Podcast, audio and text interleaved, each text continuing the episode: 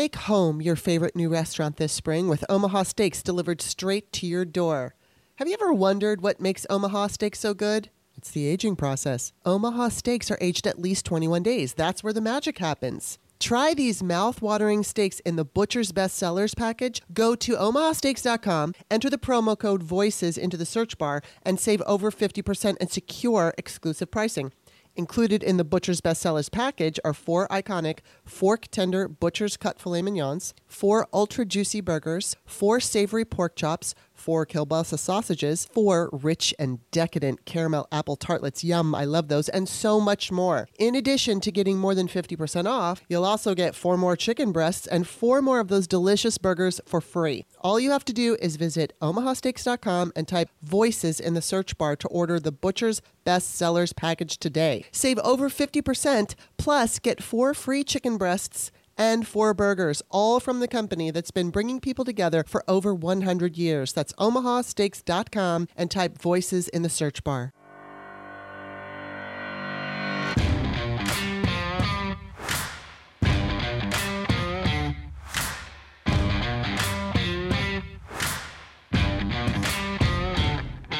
Welcome to the Start Me Up podcast, part of the Sexy Liberal Podcast Network. I'm Kimberly Johnson, still quarantined in D.C. Today, my guest is Chris Hahn. He's a progressive pundit. He's also the host of the Aggressive Progressive Podcast. He hosts a syndicated radio show and works as a political consultant and attorney based in New York. He's made thousands and thousands of national television appearances, a lot of it on Fox News. And if you go to his Twitter feed right now, you will not be disappointed. We had so much fun. But before we get into the show, you know, I always try to keep these intros as short as I can. But I do want to say I have a new tier on Patreon that allows listeners to listen ad-free and intro-free. Well, just a short little intro. And I'll get to that in a second. The Start Me Up podcast is an independent podcast supported by listeners, and it's woman-run.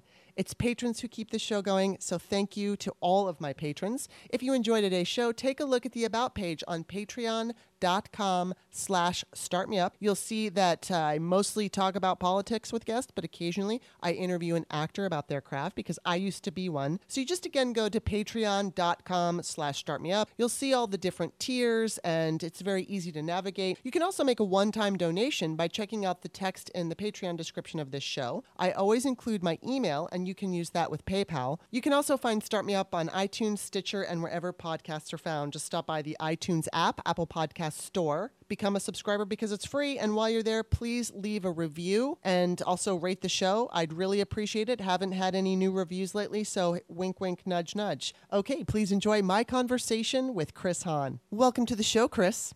It's great to be here, Kimberly. Thanks for having me. Well, I want to, before we get into all the fun stuff of the politics and your awesome videos, because you were just on Fox News. And it exploded, and it was freaking awesome. So I do want to talk about that. But before we get to that, I just want you to tell everybody, like, who you are and what you do and all that good stuff. Who am I? Well, that's a question I've been working out for the last 15 years, right? So I am a New Yorker. I got involved with politics at a very, very young age. Probably, I would say, as a teenager, at wow. least working on local campaigns. And after I finished college, I ran unsuccessfully for office and then went to law school. And when I got out of law school, I got a job working for Senator Chuck Schumer. Mm-hmm. And I spent 6 years, basically his first term, almost 6 years, working for the senator on a wide variety of issues. Mm-hmm.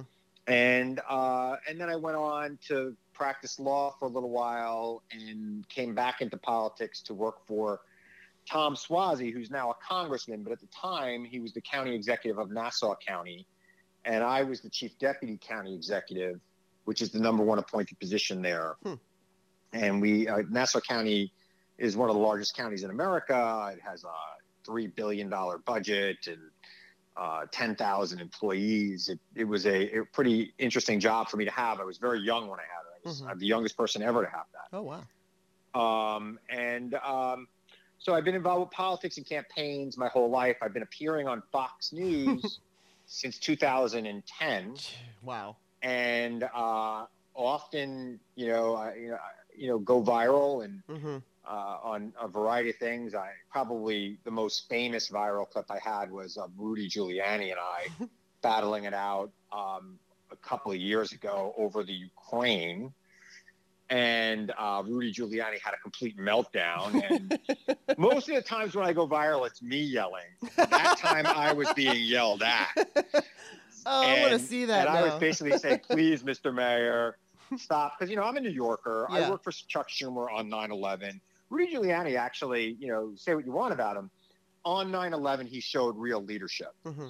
And that's rare in politics to see at a real moment. He rose to the occasion. And I had a lot of respect for him. I've lost all respect for him in the years since he's left the mayoralty. Yeah. He changed his positions to run for president. And then he, shacked up with Donald Trump and other conspiracy theorists. I used to run into Rudy Giuliani in Yankee games. And like a year before we had that meltdown, I ran into him at a playoff game, and we were having a conversation. And he asked me if George Soros was controlling certain things, and I knew he had lost his mind. Right. So. Yeah. Wow. Yeah. Interesting. So that's who I am. Wow. And so how did you get on Fox News? Like what steps did you take to get on Fox News? So it's funny. I think anybody who worked for a U.S. senator can get a spot on cable news at least once. Mm-hmm. Now, I've done probably 2,500 appearances between Fox. I mean, between Fox and CNN and MSNBC, and I did a year where I was on Current a lot when Current existed. Mm-hmm, yeah. The reason I keep coming back is because, let's face it, I have theater training and improv training, and I know how to make things interesting. And, it's and I also don't say no. Right. I say yes to everything, and if I can't do it for one reason or another, I say, no, but I can do it tomorrow. Right. I always make myself available. I see. So, being available, being good on television goes a long way. For me, look, I did some television before I worked for Chuck Schumer. When I was in law school, I hosted like a local cable program called Youth in Politics, where we basically talked about, political opinions from everybody on the show was under 30. It was people in their 20s basically talking about politics. When I got out of college and when I got out of law school, started working for Chuck, I kind of put that away for a while, really for like 10 years. And, when I left politics completely and I was just trying to practice law, somebody was running for state senate and she asked me to manage her campaign. And she had done a lot of appearances on Fox News. Mm-hmm. And I said, hey, how'd you wind up there? And she's like, you want to do some Fox News? I'll recommend you to a booker. And, there you go. And she recommended me to a booker. She basically said to me, go do their internet show, because they had an internet show at the time. Mm-hmm. She said, if you do well on the internet show, after a couple of months, they'll put you on the regular shows. Mm-hmm. So I went and I did the internet show. And while I was on the internet show for the first time, I got a call from Hannity to do his show the next day. Oh, they had seen me on the internet show that day and booked me the very next day. Wow. That's pretty important. This is a funny little story here. When I started out, I certainly didn't aim to do what I'm doing right now. Everything's like one thing led to another. So back in 2012, I had written an open letter to Rush Limbaugh from a liberal slut on my personal blog, and that exploded. And that was basically my entry into the political world, like big mouth world. Because I guess you could call me a pundit, but I'm really, I'm not. I guess I am, but just not a professional one. And so, as far as going on news programs and things like that, I have no desire to do that. But when I first started, I had written that open letter. And so there was this woman who started this page called Rock the Slut Vote. And she wanted somebody to be a spokesperson. And she saw my thing and she's like, oh, she's perfect. And I used to be an actor. So when I became the spokesperson, we got a couple of requests for, whether it was interviews or stuff like that. So there was a request from the Laura Ingraham show. And I accepted because I thought, I thought I could handle it. And I got to say, looking back, it got canceled because I think it was the government shutdown thing. I'm not sure. Right. I can't remember what the event was, but it was some big event that they had to knock it off. And the booker guy said, I'll hit you up later, whatever it was. And so he never did. And I can say I'm very happy because I don't think that I, especially then, I didn't know what I was doing. You know, I mean, I was new to this whole game. And Rock the Slut Vote was basically about the fact that, you know, the Republican Party and conservatives call women who take birth control or enjoy sex sluts. And so we were going to reclaim the word and say, fuck you then. If you think that's a slut, then color me a slut. So, you know, but I didn't have the understanding or anything. So I've been doing this now for 10 years, and I still, to this day, now I would not want to go on Laura Ingraham just because I know I've watched her. But it's like, I love people like you who can go up against them and just fight. And it was so funny because... I don't know. I watched a bunch. The one when you were on Matt Gaetz, and and you were yelling at him for wearing a mask and for that stupid gas mask thing, and he was arguing with you, and you're just going, bye-bye. It was awesome. Yeah. Well, now he's probably really gonna go bye-bye. I know. It looks like. I mean, I think his ticket has been punched to leaving Congressville. Yes. And I think the reason why he floated the idea that he might go to Newsmax yesterday is because he knew this story was coming out in the New York Times. And, you know, I think Matt Gaetz is as done as they come right now. I hope. Well, did you see there's something else that just came out. It says Matt Gaetz accused of creating sex game with points for sleeping with staff. So it's just like one thing. And this is from Oregon? No, this is Orlando Weekly. So, somebody, I guess, on Twitter had called him out and is accusing him of doing that. So I think that's pretty funny. And I'm glad because obviously he's such an asshole. But it's not surprising, and it's like these I mean, I don't know what to make of this new Republican Party. I don't know how to feel about them. What are you thinking? Because I've never been conservative. I've never had a Republican view, but I've definitely, you know, witnessed the time when they were able to compromise, come together. Yeah, and have, I remember the time when I used to go on Fox and have real debates about real issues. Yeah, and it's just not like that. And, you know, talk about, you know, the benefits of extending unemployment benefits or food stamps versus some other conservative issue. And while I would have disagreed with their viewpoint, at least it was a viewpoint that was based in some semblance of reality. That reality is gone from the Republican Party right now. They don't even have a platform. I mean, the thing I always point out to people, the platform they approved last summer at their convention was we support the Trump agenda, period. Yes, there was nothing else to it. Nobody knows what the Trump agenda is anymore. Now that Trump isn't on Twitter, the only way you know what the Trump agenda is at any given moment is if you're caddying for him or working the buffet at Mar-a-Lago. I mean, it is there is no way to know what he really cares about right now.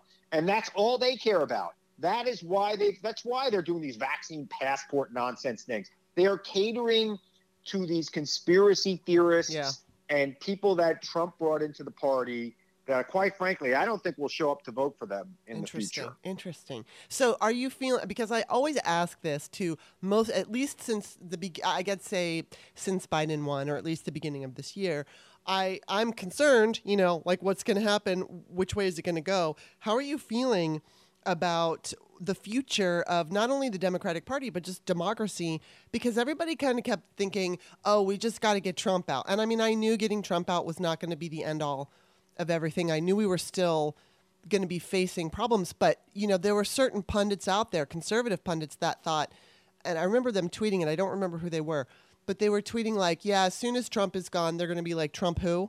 But that's not what's happening, because Trump does have a lock on them, and they all still want his attention and praise and all that stuff.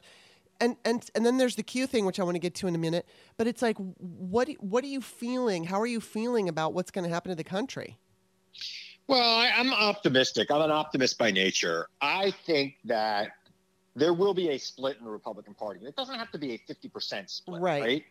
If it's a 50-50 country, if they lose 15% of their supporters, they're dead forever. God, that's a great point. Yeah, and and I do think that the Republican Party must change now. I don't believe they can go on as they are going on and be viable because, frankly, a large part of their base is older. They are dying. They are moving to redder states because they're retiring. They are not going to be able to compete nationally the way they are structured right now. Yeah. You see all these laws they're trying to pass. This is the like death rattle of a dying party. Mm-hmm. They're trying to hold on to whatever power they can or reclaim some of it by changing the rules of the election. And by the way, that just never works. It actually, I mean, we saw what happened in Georgia this year. Yeah. People were willing to wait 12 hours to vote. Right. Now, I think that's ridiculous. Yeah. I think that I would make a compromise with Republicans right now in Georgia. I'll accept voter ID. You make it so that it doesn't take more than 30 minutes to vote. And you make voter IDs. You make the IDs available for free. Yes. Very easily. Yeah. To anyone who wants one forever. Yeah, of course, and they won't do that. Then I'm good for it. I'll go down for it because I know that I can organize and get people those IDs. And if I can make voting easy, 30 minutes or less, then we're good to go. You don't want mail-in ballots? Okay, great. Make it so it only takes 30 minutes to vote. Yeah. And give people a large amount of time to vote, whether it's early voting or make election day last till 10 o'clock or 9 o'clock. Right. It's just, they don't do that. They don't want to do that. They don't really care about voter ID. They care about voter suppression because they cannot compete on the field of ideas. Yeah. They don't have any ideas. Democrats' ideas aren't all great, but the Republicans have no ideas. All they want you to do is hate the Democrats. Owning the libs has become their strategy. They have basically sided with an internet troll as their leader, and that's where we're at. It's just unfucking believable. I can never get over it. It's like it doesn't matter how many times I witness their ridiculousness. I'm always surprised at it. But I wanted to ask you, there's this Q documentary. Have you been watching it? I have not seen it yet. I have not. It's funny because I am so immersed in politics. Yeah. That when I relax. I know. I've been watching Better Call Saul. I'm almost done. It's fantastic. Yeah, my boyfriend loves that. I've got 2 more episodes left. It's fantastic. It's great. Bob Odenkirk is great. I've always liked him. I used to love Bob and David, the show he used to have on HBO. Yeah. He's a funny guy. Yes, he is. I'm looking forward to watching this. He's got a movie coming out where he's like a hitman or something. Right. I can't wait to see it. Yeah, no, my boyfriend is like full on Better Call Saul. I mean, he is the one who forced me to watch Breaking Bad, which is funny because... And I'm going to get to Q in a moment. And I know what you're talking about because a lot of people, I feel exactly the same way. And I watched the first one on Sunday. But I had watched back, I don't know, when it first came out, Breaking Bad. I watched the first show or the first show. And I don't know what happened, but I never started to watch it. I didn't continue watching it. And then I think sometime later, because everybody was saying what a great show it was, I watched it one more time. I thought, oh, it's been some time, so I need to go refresh my memory. So I watched it again, which I think, wasn't that long in between. So I think I was a little, I don't know, bored because I had already seen it and then I didn't continue it. So cut to years later, my boyfriend is going on and on and on about Breaking Bad all the time. And he's like... Breaking Bad was the first show I binged. Really? And I watched I think there's 6 seasons. I think I watched it in a month. Wow. And I literally it was the first time I ever binged. I never binged to watch a show before. And I avoided Better Call Saul for years because I didn't want to ruin it. I didn't want to ruin Breaking Bad by what if the show stinks? Right. Makes me not like Better. Turns out they are equally as good. I think Better Call Saul, I wouldn't say it's better, but it is definitely giving you a better perspective. When I'm done watching Better Call Saul, I'm going to watch Breaking Bad again. Of course, then we watched Breaking Bad, and I was like, oh, my God, I love this fucking show. And so I think we've watched Breaking Bad 2 or 3 times now. I don't remember, but he just said to me not long ago, he's like, do you think you're ready to go back to Breaking Bad? And, awesome. I haven't seen Better Call Saul. My boyfriend watches it, let's say, on a Saturday in the daytime. So I've seen bits and pieces of it, but I've never watched it. So I guess I should try because that would make him so happy if we went through that and then we watched the Breaking Bad. It's going to make you happy. It is a great show. Okay, so I get the whole idea of you want to unwind and you don't want to watch Q because I feel the same way. But it was funny too because my boyfriend Bob, his name is Bob Saska. So anyway... on Sunday night, I was looking at Twitter, and it was before we were going to sit down and really watch something together. And I see Molly Jong-Fast, and she's tweeting about Q.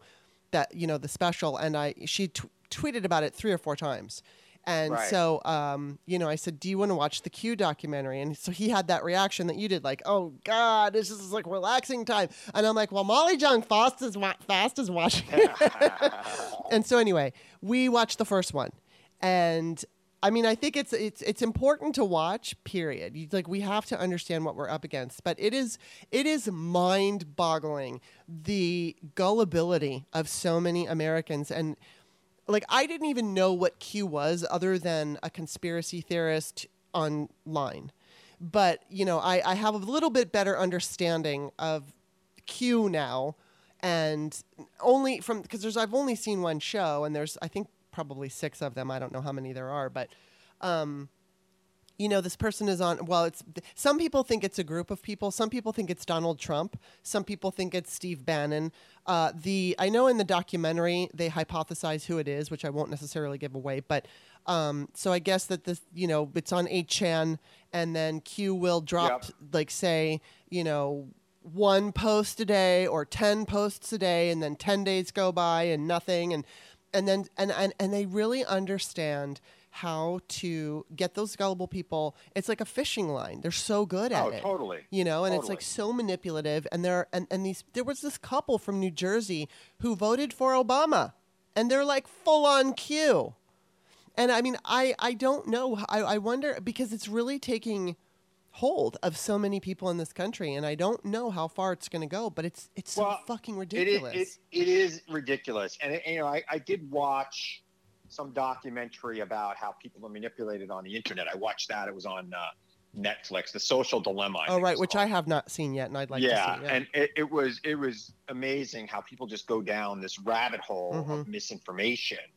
And you know, I could see some of these Q people just becoming crazy and just believing nonsense. And what drives me nuts about it is you cannot push back with facts, because, mm-hmm, they have bought into, right, this conspiracy so much that they are going to believe the conspiracy before they believe facts. I mean, oh, I'm going to believe this person I never heard of, this nameless, faceless troll on the internet, rather than the New York freaking Times. Yeah, right. And it drives me insane. Yeah, I know. Because there's just no way to get to them. Yeah. And at some point, and you would think, and I point this out all the time, they have had multiple instances where Q has predicted an event and gave a specific date, and that event comes and goes, and nothing happens, and these people still believe Q. Yeah, I mean, because like, they justify it. March 4th is a perfect example. Mm-hmm. Q predicted that on March 4th,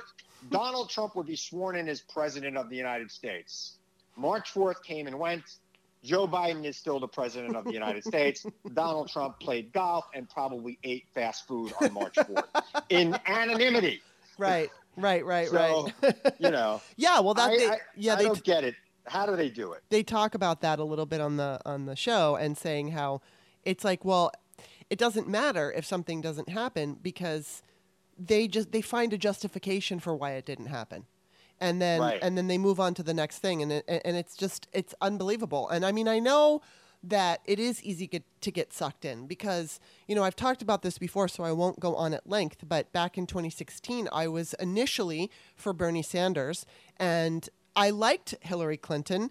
I was for Hillary Clinton, but I like what Bernie stood for and what he was talking about and the America that he presented. And so, right, you know, and then there was all that Russian disinformation, and I never became a Hillary hater or anything like that, but I certainly was, you know, confused, and there were seeds planted in my head because of this disinformation, and I was in these groups for Bernie that had been always very pleasant. And I always want to point out that, you know, people who followed him at that time or were supporting him, when there was a negative post about Hillary Clinton, everybody would jump on that post and say, no, this is just pro-Bernie. We're not here to attack Hillary. And then it just became like a hell pit of nothing but attacks on Hillary. And it was just constant. And eventually that turned me off, and I left that, and then she became the nominee. And then what helped me see more clearly, because I always understood who she was. And I mean, it's like I wrote this book, American Woman. And in the book, it came out in 2014, and I had said something, I had predicted that Hillary Clinton would be the next president. And my mother said, you know, you might not want to do that because she might not be the president. And, you know, so I thought, okay, well, I'll just take it out. Well, tell your mother, you know, I'm a professional pundit. And here's the thing about being a professional pundit. You got to make predictions. Mm-hmm. And you got to make big, bold predictions. Yeah. Some that may not come true. Right. And the reason why you make them is because when they come true, you right. can take credit for them. Totally. When they don't come true, nobody remembers. That's true. But you know what? I was right, because she really did legitimately win. I believe it was stolen from her. But that said, you know, I mean, when I watched, there was this really great, I think it was a PBS special or whatever. It was both Donald Trump and Hillary Clinton and their histories and past and all that. And so I learned a lot about her. And I learned more than I knew. And then right. I kind of realized, you know what I mean? It took me a while to get out of that disinformation ether. But so I do understand to a degree how somebody who has intelligence can get sucked into it. But not Q. Like, Q is so far. I can't even imagine. I just can't even imagine. And, you know, I don't get it. A lot of the people that they interviewed that are followers, just the followers, they don't appear to be very bright, but there are all these people called Q-tubers who basically decipher what his drops mean, you know, because he speaks in vague, or Q, I should say, speaks in or writes in vague terms, and sometimes it's difficult to understand. So these people translate what they think Q is talking about, and these people are not stupid, you know. And it's like, are these people just looking for money on YouTube? Do they really believe Q, or do they just see an opportunity? I mean, yeah. That's like part of the conversation I had yesterday. It's, you know, it's just a big grift. Yeah. There's this whole right-wing grift machine because mm-hmm. they see how gullible these people are. Yeah. I mean, they are voting. They've been gullible. Republicans, for the most part, have been gullible for generations. They yeah. have been voting against their interests yes. since Ronald Reagan. Yeah. Right? The Republican Party has not stood up for the working people in this country. They have not made their lives better. Yet there are so many working class people in this country who still vote Republican, and they're not all, you know, doing it because they're racist. Mm-hmm. They're doing it because they've been sold a mm-hmm. bill of goods. So I think there are a lot of people who are taking advantage of that gullible base of the GOP, yeah. and creating these conspiracy sites and you know, things like CPAC. Mm-hmm. I mean, I think it's just a big grift. I mean, these, you know, CPAC was raising money after the election, hand over fist, promoting the big lie. Yeah. And I would go on television and I, you know, forget about Mercedes Schlapp. I mean, I've debated Matt Schlapp a million times. Wow. I consider Matt a friend, frankly, but he's been just going around the country lying to people, saying that Donald Trump won this election and there's massive voter fraud. There's no proof to that. Mm-hmm. I asked him to put up the proof. He's like, well, the courts didn't hear the proof. No, the courts did hear the proof in many of the cases yeah. that were dismissed. So it's, and by the way, you got to have some proof to get a case going. Yeah. When you have no proof, the judge throws it out. Right. Oh my God. It's just fucking crazy. So let me ask you, I'm going to switch gears here. I want to ask you about the fact, I mean, okay, so there are these states right now that are trying to like ban abortion. Or right. they're banning abortion. And I think the goal here is to get it to the current Supreme Court so that they can overturn Roe v. Wade. Now, there are those who argue, and I just want to hear where you stand on this, there are those who argue that Republicans want to keep Roe v. Wade in place so that they can use it and scare the voters. But I think there's also the argument to be made that they can still use that fear tactic if there is no more legal abortion, because then they'll say the Democrats, you know, because right now, first of all, they're able to, and they've been successful in the past for like trap laws where they could shut down a clinic because the hallway was too small or whatever lame thing they wanted to come up with. And they were able to make it inaccessible or not affordable or whatever. And so it was still legal, but you just couldn't have one because it wasn't accessible right. to you. And so now they're just straight up going, okay, we're banning abortion for just ridiculous things. And so then they want a challenge to the Supreme Court. So then they overturn Roe v. Wade. I think they could still use it as a fear tactic and say that because this was based on privacy, Roe v. Wade. And they could do another, you know, we could, the Democrats might be able to pass some kind of a thing or put it in the Constitution that, you know, I don't know exactly how they would do it, but it's bodily autonomy or something like that. What do you think as far as Roe v. Wade? And then also just to add on to it, expanding the courts. So it's kind of funny. Republicans do not believe in a right to privacy in the Constitution. And if you read Roe v. Wade, there is no enumerated right in the Constitution of privacy. Mm-hmm. And the opinion of Roe v. Wade, which builds on many other sexual and reproductive freedom cases over 30 years till it gets to Roe v. Wade. I mean, you go back to like Loving v. Virginia and various other cases that build up to Roe v. Wade. The court creates this right to privacy or finds it. It says there are echoes of a right to privacy in the Constitution. And it talks about, you know, you see it in the Fourth Amendment, and the 14th Amendment, and that there are these rights to privacy that are that the founders and the drafters of the amendments created. So Republicans say, no, we're strict interpreters of the Constitution. We want to make sure that the Constitution is written, you know, is interpreted as written, which is just a ridiculous thing. Mm-hmm. There's a reason why the Constitution has a court in it to interpret the Constitution. I mean, it's just that simple. Mm-hmm. So they want to have their cake and eat it too. The debate I had yesterday with Mercedes Schlapp, she's saying, well, what about people's right to privacy? Why do people have to have a vaccine passport? Yeah. Well, what is it, Mercedes? What is it, conservative? What is it, conservatives? Do you want? Is there a right to privacy or isn't there? Because if there's a right to privacy, then you do have the right to choose whether or not you are going to continue your pregnancy or not. It is just that simple. I mean, Roe v. Wade, you hit the nail on the head. It is not whether or not abortion is murder or not. Right. It is about whether or not the state has any role in determining that for women individually, right? And the courts found that they didn't. So I think what's going on with the Republican Party is they have been losing support among they've been doing everything they can to hold on to that evangelical base. Mm-hmm. They lose that evangelical base, even a little bit of it. Not, like I said earlier, they don't have to lose all of it. Yeah.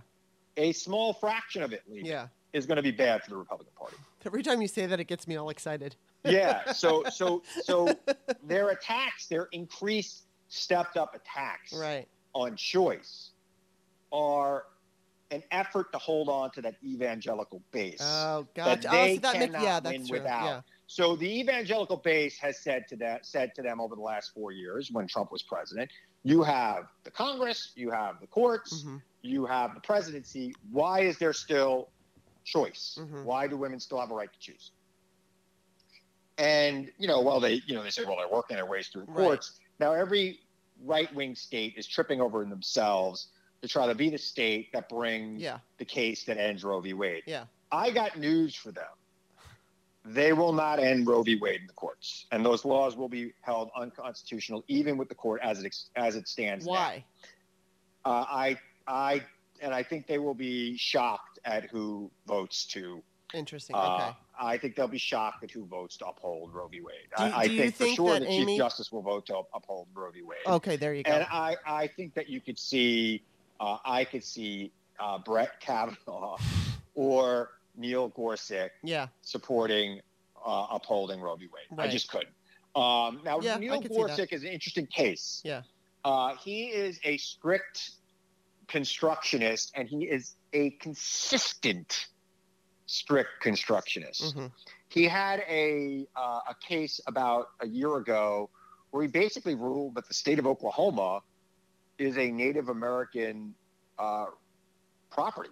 Basically, they're getting their property back in like big cities in Oklahoma. So it's created some chaos there. Mm-hmm. But it is, and that's based on a law that was written in like 18, in the 19th century at some point. So, I mean, we'll see how it goes. But I do believe that the precedent is old enough and it has been relied upon enough that it will be very hard for the Supreme Court to overturn it. Now, they could restrict it. They could allow states to have restrictive measures, but I don't think they could outright ban it. Right. Interesting. So then what do you think as far as expanding the courts? Do you think Biden's going to do that? I don't think he's going to do that. I don't think he'll get the votes to do that. The Democrats would have to get rid of the filibuster to do that. I do think that there will be some modifications to the filibuster that will allow the Democrats to get voting rights and other things approved. But I don't think that they'll be able to completely eliminate the filibuster and expand the courts. I think there are enough Democrats that say, well, they might. I don't think they're going to expand the Supreme Court. That doesn't mean they won't expand the district courts and the appellate courts. And they, quite frankly, they're due for an expansion anyway. Yeah. It's not necessarily a partisan thing. There are just not enough judges and there's too many cases.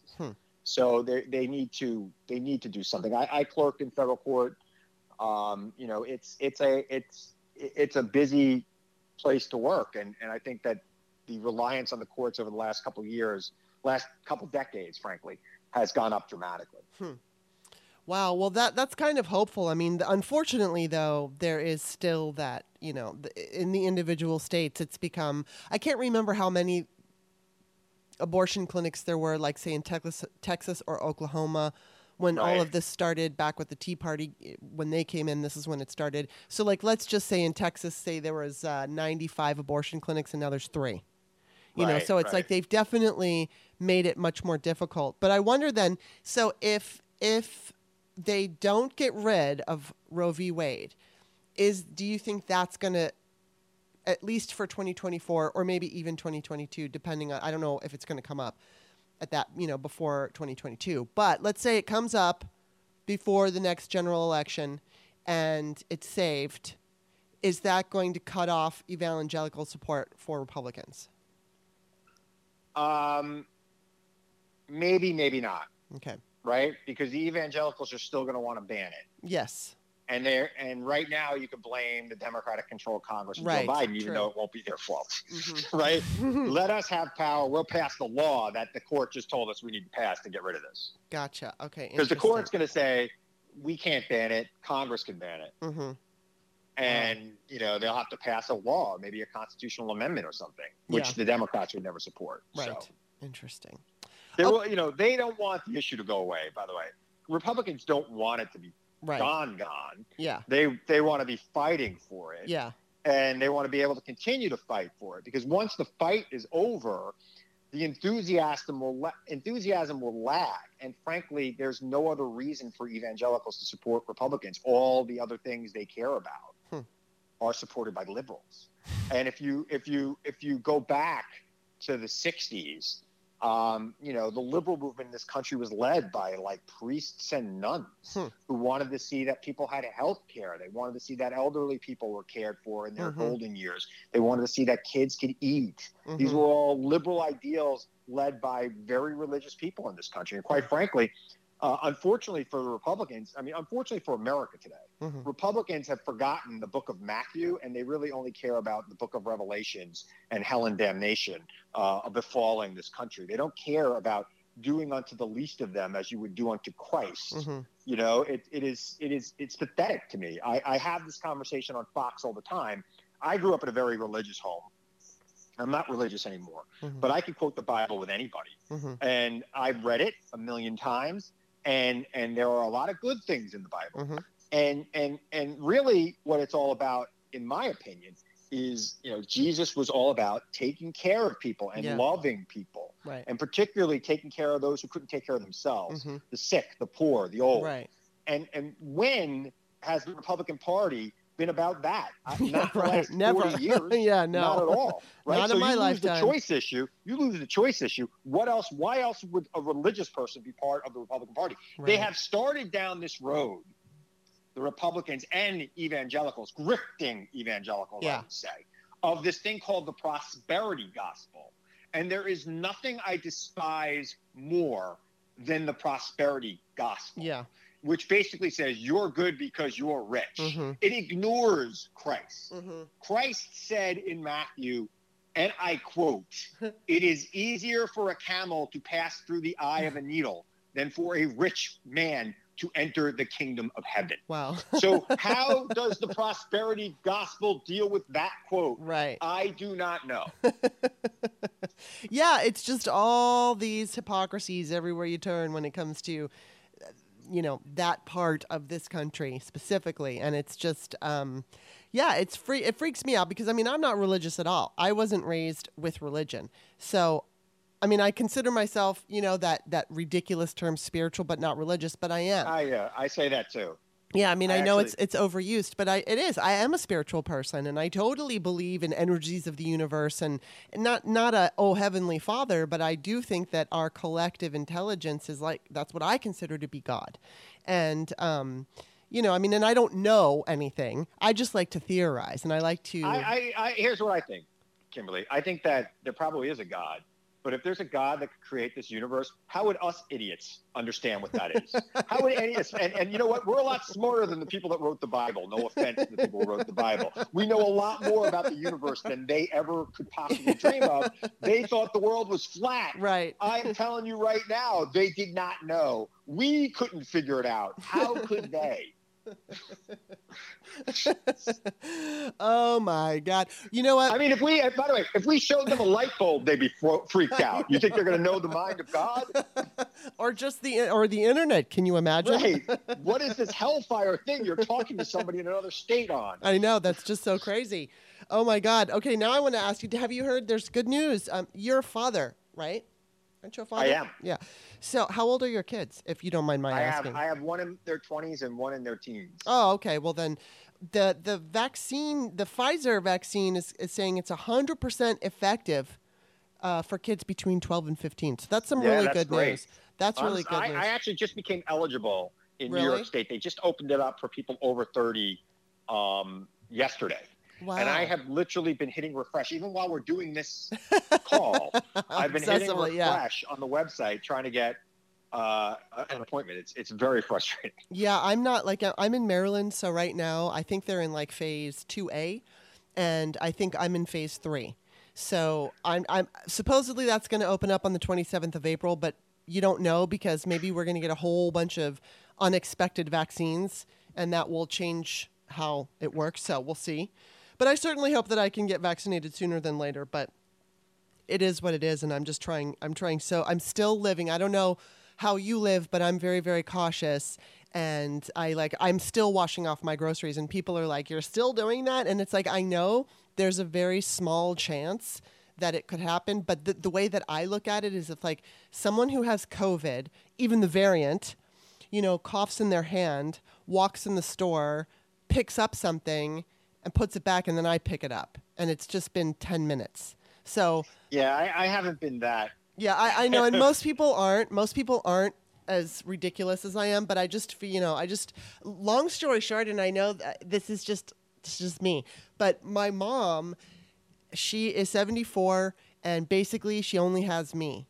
That's it. So if I wasn't here, she doesn't have anybody.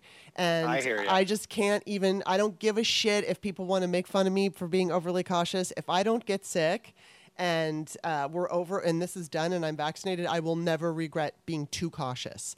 But, right. You know, so, and it's like, and of course, I mean, my father always used to joke because I'm not a germaphobe, but I've been the person who I don't want to get sick.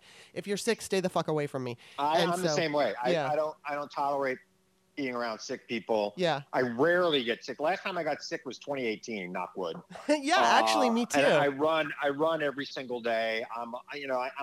I'm very conscious of it. Mm-hmm. And I always used to keep hand sanitizer in my car because mm-hmm. I shake a lot of hands, you know. Yeah. And it's it is funny because I this is why, you know, it's funny. I talk to a lot of people who've been helping me with my social media. You know, I walk down the street, people recognize me. Oh, but that's cool. I couldn't get anywhere on social media. Oh, right. It's amazing. Well, it just takes a little time, and obviously you're doing pretty well. So it's going well. It's going well. It's cranking. Yeah, and I mean, I don't get recognized on the street, but I don't want to be recognized on the street, so that's good. You know, it's funny because I used to be an actress, and I was on a soap opera for a while, and my goal was clearly to, you know, make it in that industry. And then when I was 31, I decided I didn't want to do it anymore. And then I just completely changed professions and went into sales. But yeah, I think it's funny because now I have this following on Twitter and a decent following on Facebook and Patreon and whatnot, but not to the point where I'm recognizable. And I just much prefer it. So much better than, you know, I mean, I've never been recognized. You from things you write, right? Yes. It's only like being on, it's television, you know, people recognize me from television.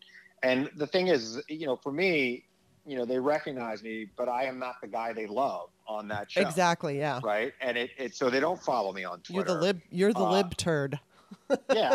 I'm like, I always say, I don't know if you ever watched Battlestar Galactica, but if you haven't binged that, you should. The new version, the one that came out in the 2000s, not the old one from the 70s. Right. But I always say I am Gaius Baltar on Fox News. You know, you may not like what I have to say, but the show doesn't work without me. Is it fun to do that for you? I love it. Yeah. I love it. They've been great to me there. Nobody's ever told me not to say anything. Nobody's ever complained about what I've said. You know, I've been going on for years. I've been making trouble for years. I've been going viral for years. You know, and I've been working with some people on my social media. I know how to take advantage of it. So it's been good. Interesting.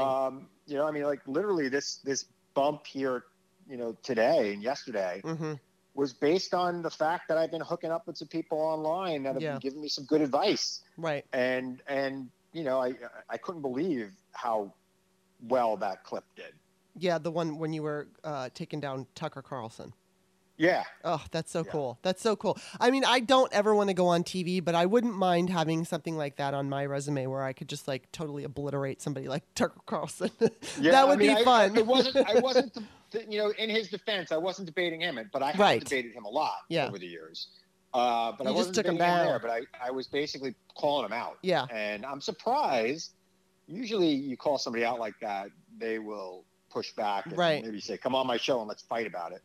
And if he was smart, because that clip was seen by more people than his show last night. Wow. he would call me on and say, "Come on!" And it would be a big event. Yeah.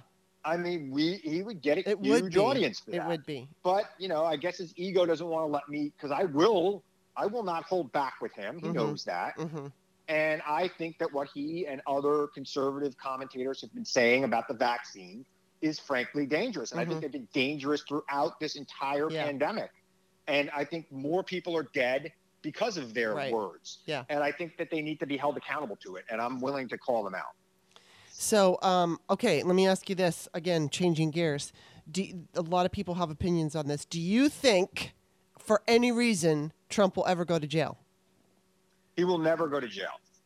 That is a liberal fever dream. It's never going to happen. Okay. Do you think that doesn't mean that he won't like face some sort of consequences for his actions? But jail time, there's no way a former president of the United States is ever going to go to jail. It's never going to happen. Do you think his children will? Any of them? No, I don't think. Not for anything that they did during his presidency. I mean, you know, I don't know what they do in their personal lives. I see one of them on TV and I wonder.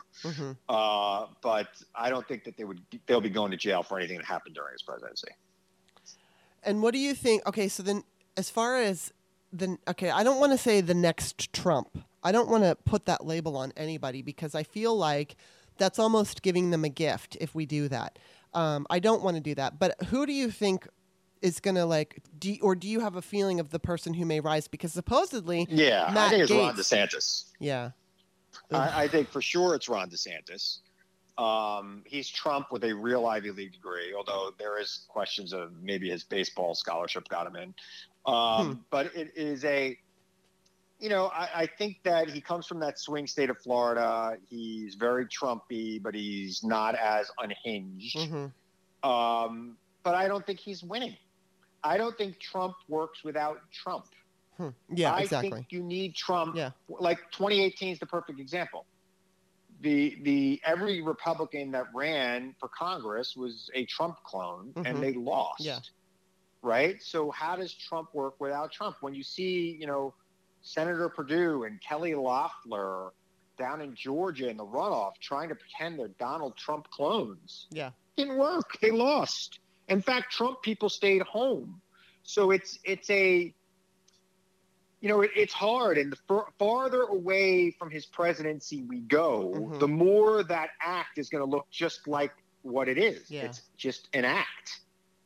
So I think that the Democrats will probably hold on to the Senate in 2022. They're probably going to lose the House just because of gerrymandering.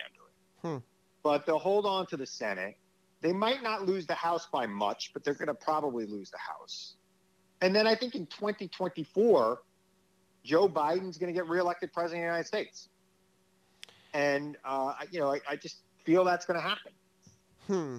You know, I mean, because there's he just recently, that stupid reporter asked him if he was going to run again in 2024.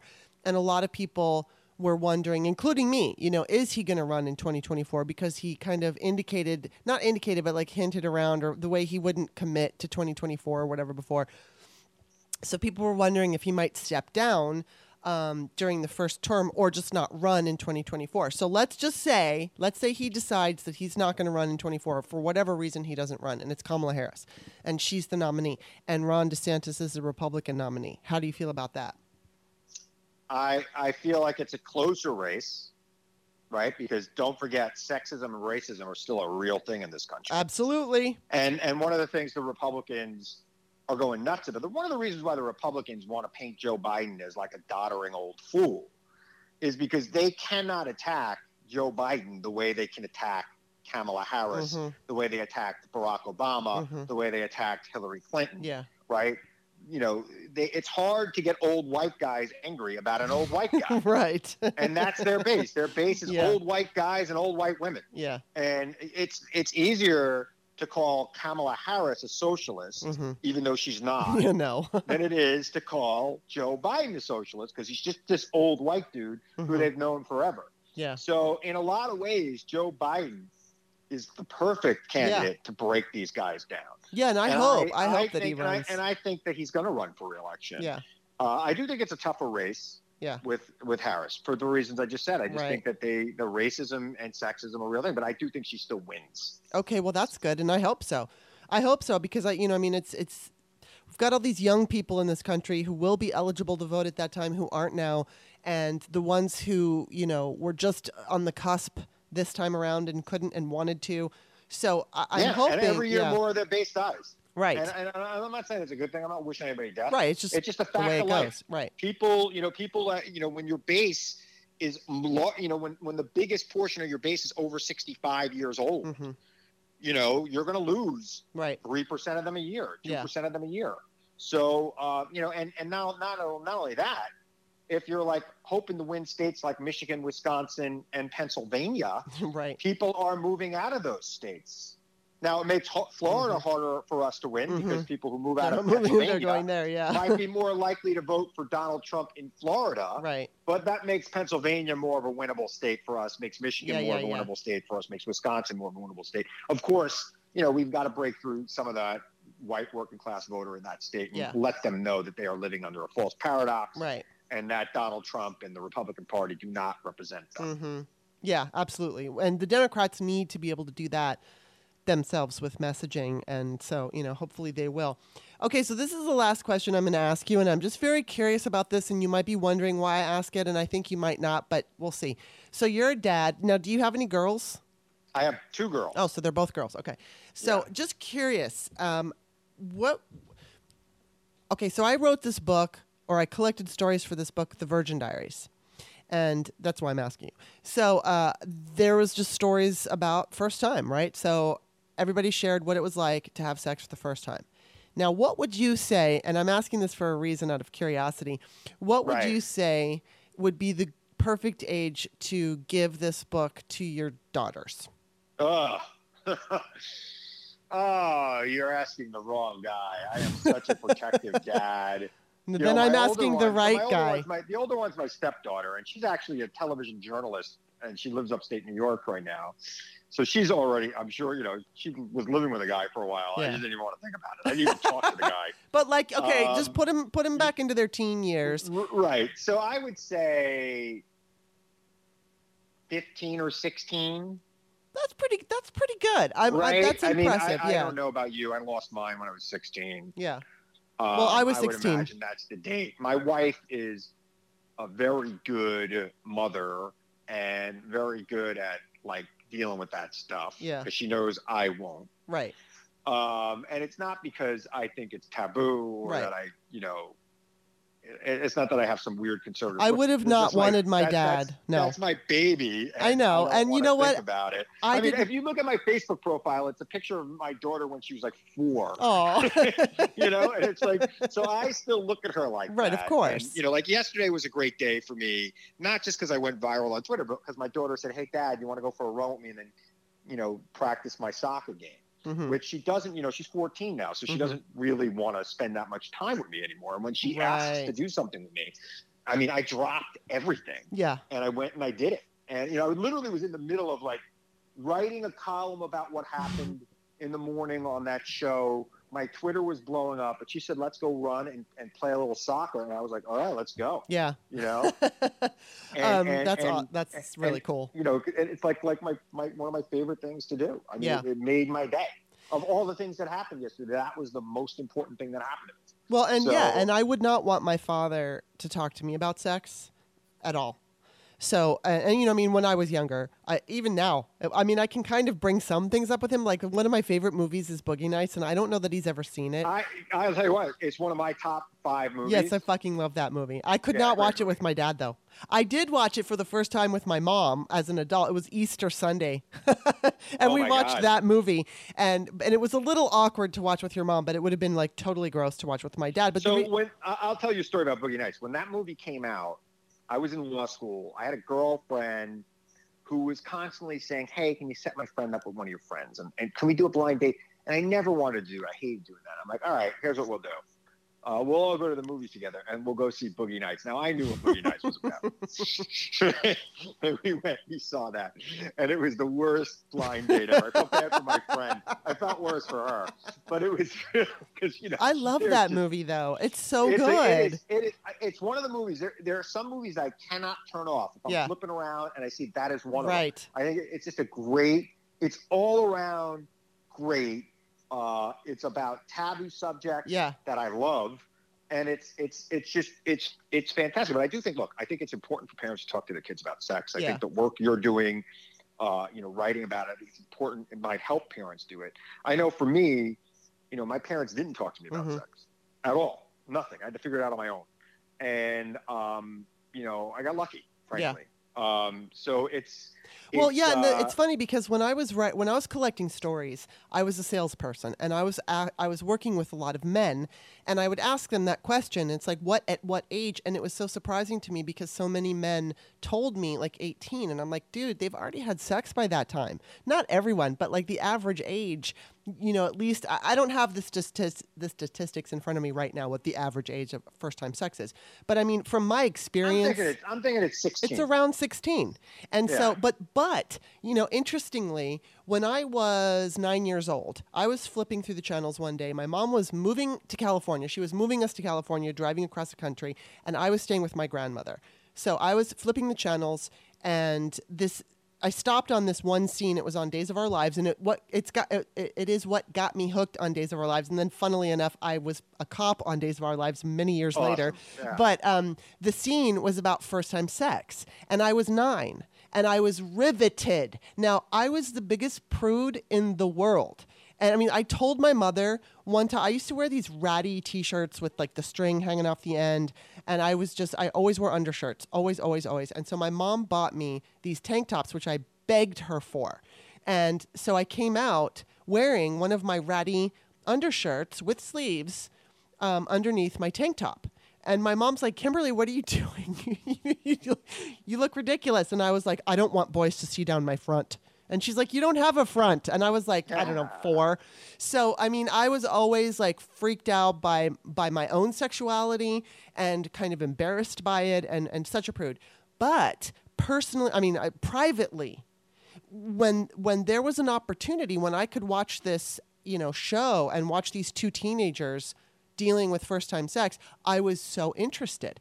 And so, you know, and then I would talk to my friends. And I also read, when I was 10, I read the book Forever by Judy Blume, which is about first-time sex. And I also read it right before I wrote this other book called Peyton's Choice. But anyway, so it talked about very specific. I mean, there was a lot of sexual situations in that book.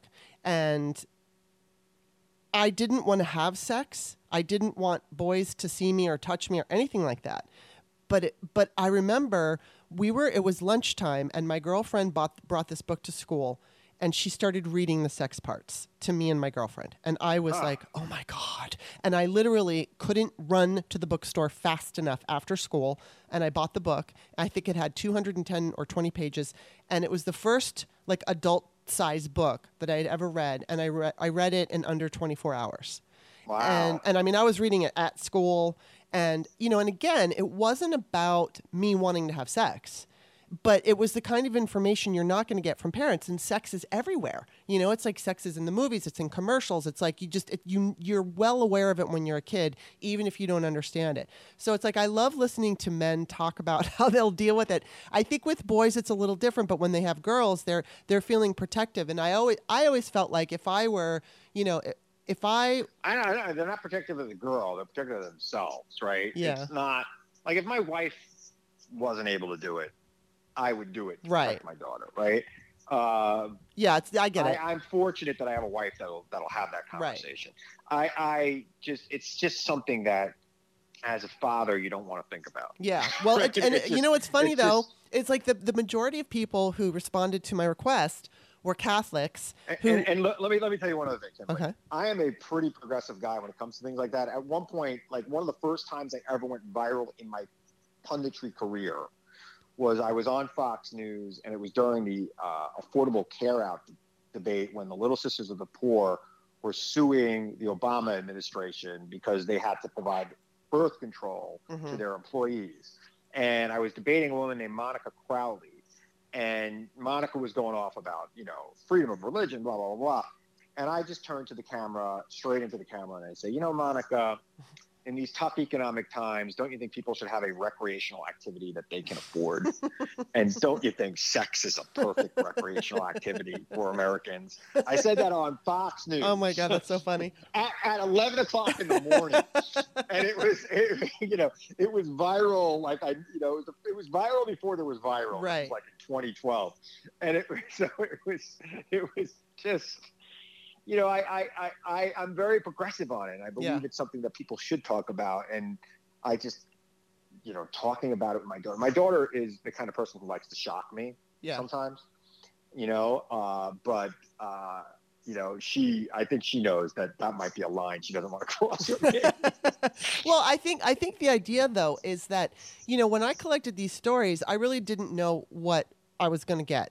And I knew they would be interesting, although everybody told me their story was boring.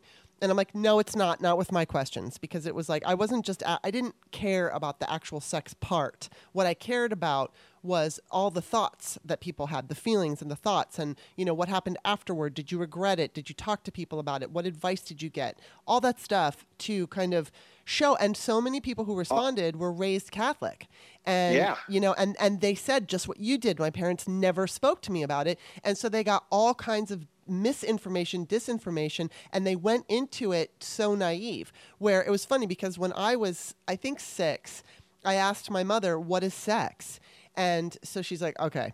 And she decided she wasn't going to give me any more information than I needed. She was just going to answer that one question. And she just said, well, of course it was and it was a very straight kind of cisgender answer. But she said, you know, it's when a man puts his penis in a woman's vagina.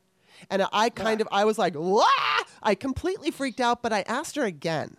And she told me the same thing again. She didn't offer up any more information. She just gave me what I asked for. And then later on, I asked her more questions, and, you know, and she would, and she felt a little awkward.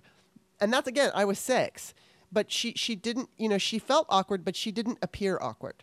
She just was very straightforward. She didn't put any kind of, it wasn't a guilt or shameful thing. It was just here's what they do.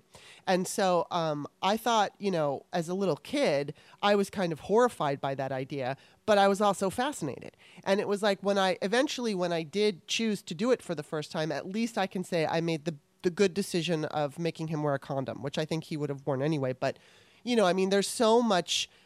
My girlfriend, when I was a virgin, told me that the first time was awesome. And the funny thing is throughout the entire book, the women all said basically it wasn't that great. It hurt, or it, you know, it just wasn't that great. And most of the boys, the men or whatever, were like, it was fucking awesome.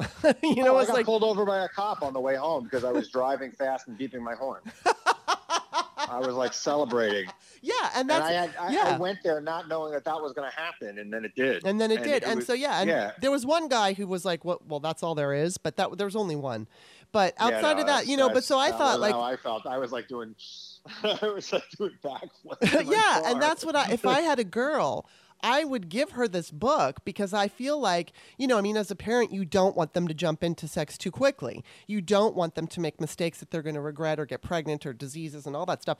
So it's like I would have given my kid this book probably at what I would have done is if I had a kid, which I do not, I just would leave it around for them to find. Yeah. And then, you know, you don't talk to them about it. You just go, okay, there's this book, and they'll find it and they'll take it and they'll read it because they're so curious. Yeah, I tried that with the complete works of William Shakespeare and it didn't work.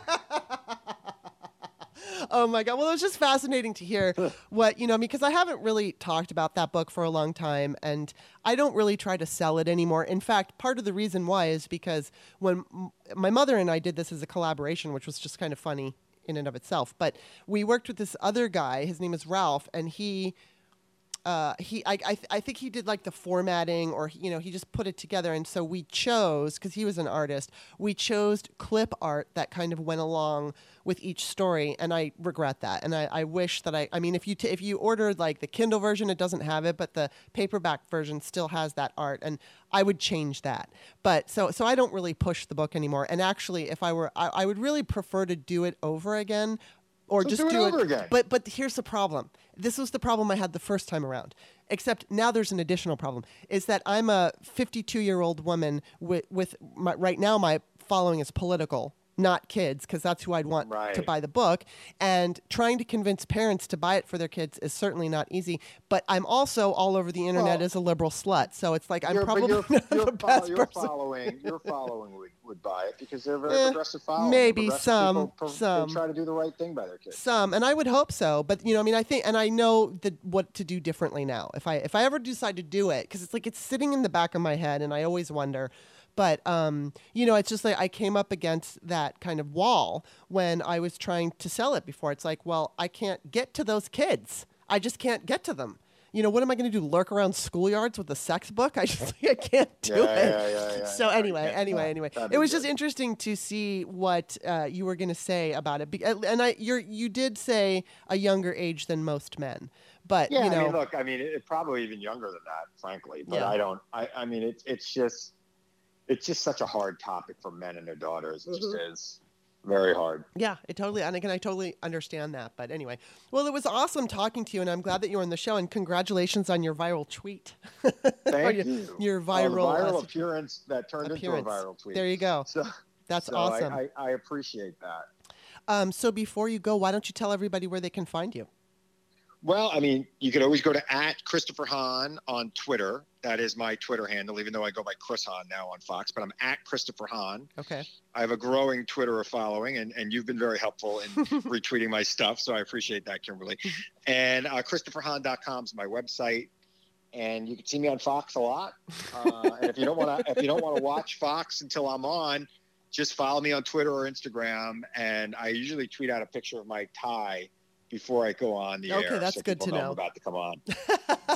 That's awesome, yeah, because I'm sure a lot of my listeners are like, I don't like Fox. But if they know you're going to be on, because you're fun to watch on there, it's great to see that. If you want to see somebody doing what you would want to do when you were on Fox, that's me. Right, exactly.